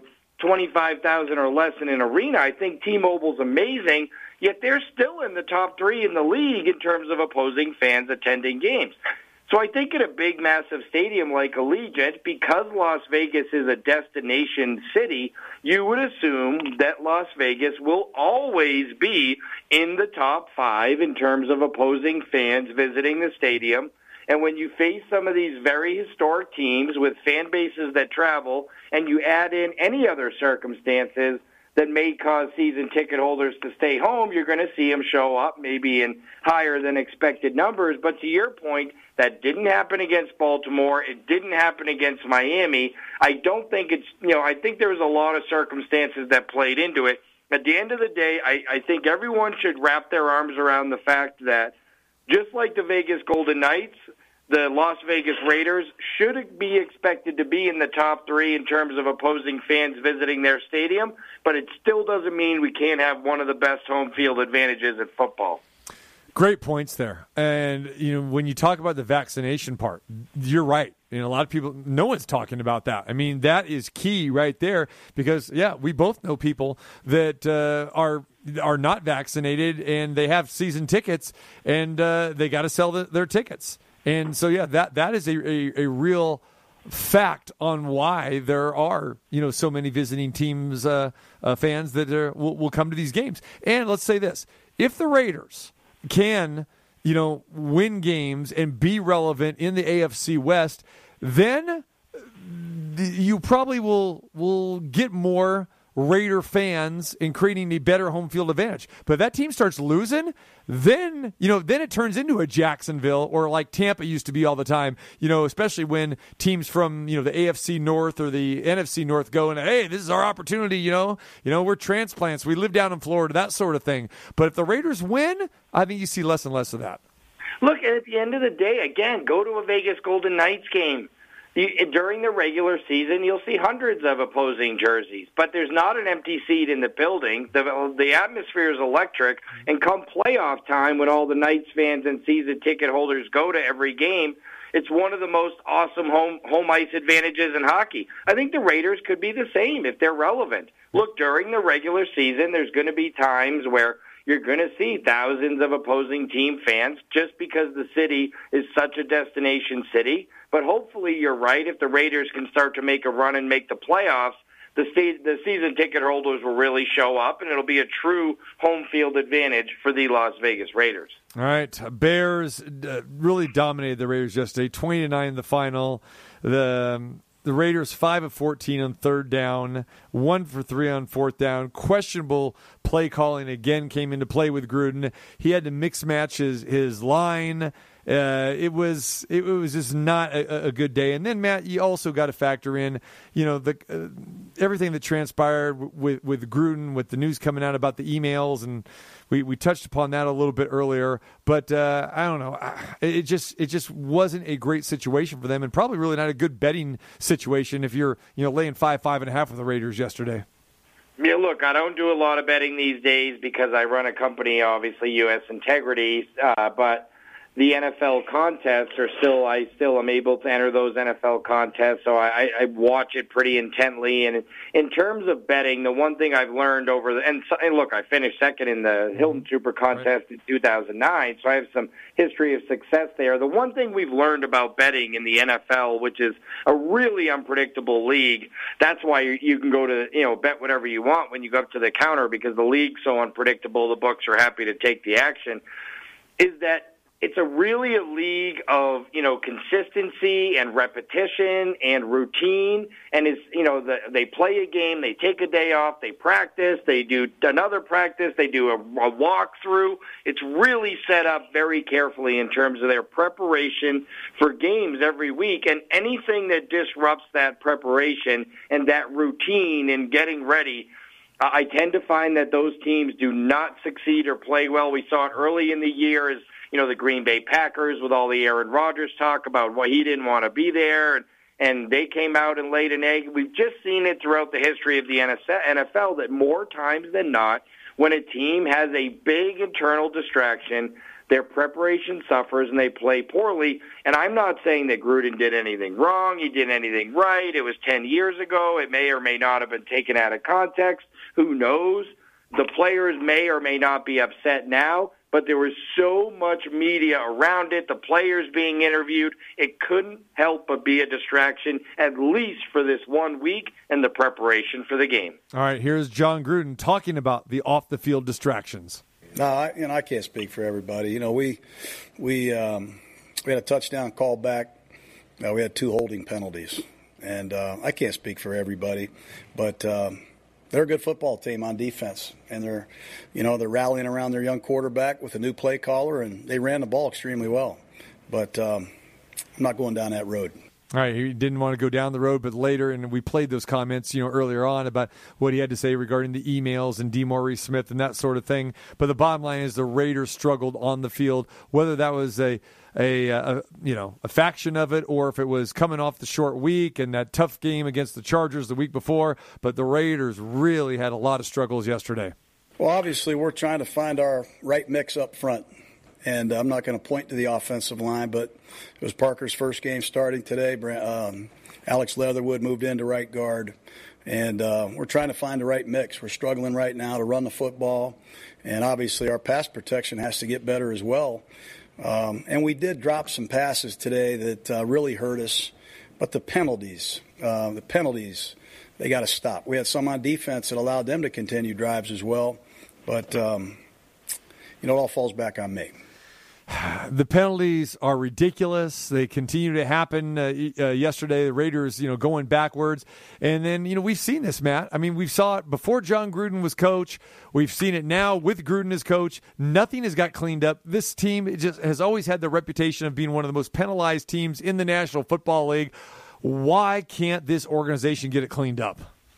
I don't know, but they need to get it cleaned up really quick because this week's game is a very important game. You're talking about two teams at three and two with the Denver Broncos, with the Raiders going to Denver this week.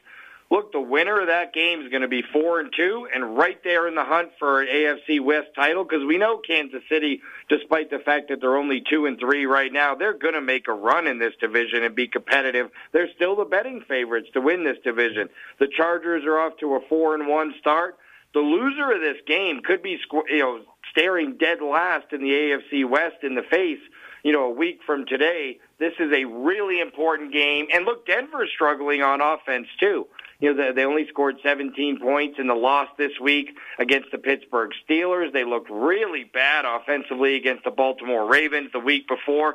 Both teams in desperate need of win. If you're the Las Vegas Las Vegas Raiders, if you're going to try and win the AFC West this year, this almost feels like a must-have game. Yeah, and they've got to clean it up, uh, you know, very, very quickly here. And the bottom line is, this team just has too many inconsistencies, and people always wanted to point to the defensive side of the ball. And then actually, the defense was was getting some praise for the way they played. But then yesterday, they fell backwards, and uh, you know injuries have hit this team. Uh, bottom line, I mean, Jon Gruden says we just have way too many inconsistencies. I think they played hard. They did some really good things. We struggled in the first half. We couldn't get the ball. Um, I think we only had 25 snaps of offense in the first half. Uh, we played better in the second half. We made some mistakes early in the football game defensively, but we still are looking for a turnover. You know, we've got to get some field position established. They're playing hard. We're doing some good things, and there's some individual efforts that are just outstanding. But it wasn't enough today. You got to win in all three phases, and um, we didn't do that today. Yeah, didn't do it today. And uh, so Matt, as we look at this Raider team, and you're looking ahead to next week and looking ahead of the schedule, I mean, this was a game that many people penciled in. The Raiders are going to beat this this team. You're getting Justin Fields with his first, you know, NFL start, uh, going against the Raiders. Uh, Raiders coming off. Uh, you know the game uh, against the Chargers, and you figure, okay, this is a good get back game for the Raiders. They had you know two games at Allegiant Stadium prior to that against two tough opponents, where basically they fell behind fourteen nothing, but they rallied to win in overtime. So they kind of figured, hey, maybe this was going to be one of those games yesterday with the Bears that okay, you know, Bears really don't have much offensively. You know, maybe this is a good spot for the Raiders. It wasn't the case at all. Yeah, no, they did not look good yesterday. And I know the defense has taken their their lumps uh, as well as the offense today, but if you hold the team, your opponents, to 20 points or less in an NFL game in 2021, you're giving your team an opportunity to win. That's exactly what the defense did yesterday, allowing exactly 20 points. I'll tell you, you're not going to win many many ball games when you scored nine points. You got that right. All right, are you getting the feeling here that here we go deja vu again. I mean, they started off 3 and 0. Last year they started off, you know, you know 2 and 0 and they were 6 and 2 and there was a lot of hype. And it just seems the last couple seasons you get this thing where okay, maybe this is going to be the year that the Raiders do get back to the playoffs. They turn things around. And I know that was the feeling after 8 weeks last year. I mean, people were saying, "Hey, where do I get my playoff tickets?" you know, even though they couldn't because you know, we had a pandemic going, but it was like, "Wow, then this team just went downhill from there. This year, fans in the stands, they get off to a 3 and 0 start and then now they're 3 and 2 losing two in a row and after yesterday's game, I know there's this fan base that is probably thinking, "Here we go again." Do you get that feeling yourself? I do. Luckily for the Raiders, though, I think the schedule softens up a bit, and they they really need to play well this weekend. And I think if they do, that they could literally go on a quick three-game win streak here and get the fans excited. If they beat Denver, their games after that are a home game against the Eagles and a road game against the Giants team that just lost their quarterback, their top running back, I think their top two receivers were hurt coming into the game. So the Giants are all banged up. That has a recipe for 3 and 0 if you could just get past the Denver Broncos and they're going to need it cuz this team finishes with a heck of a tough schedule at Kansas City, at Cleveland, Denver, at Indianapolis and then the char- rematch with the Chargers to end the season. They're going to need to have some padding going into those last 5 games if they're going to have any shot to make the playoffs. And to me, it starts with these next three games. They are all winnable games, and and and they're going to be a favorite in two of those games, especially at home against Philly and on the road against the Giants team decimated with injuries. Now's the time to pull this team together, go on a run, win three games in a row, and carry some momentum into the second half of the schedule, which gets really tough for the Raiders. Matthew Holt joins us from U.S. Integrity. All right, Matt. Buffalo roll over Kansas City. Was a great uh, revenge game for them. They win 38-20 going away. The Chargers fell behind. They put 47 on the board against Cleveland. A lot of people were concerned about Baker Mayfield, but he was he was solid. Uh, 47-42 there. And then you got the Packers and Bengals game.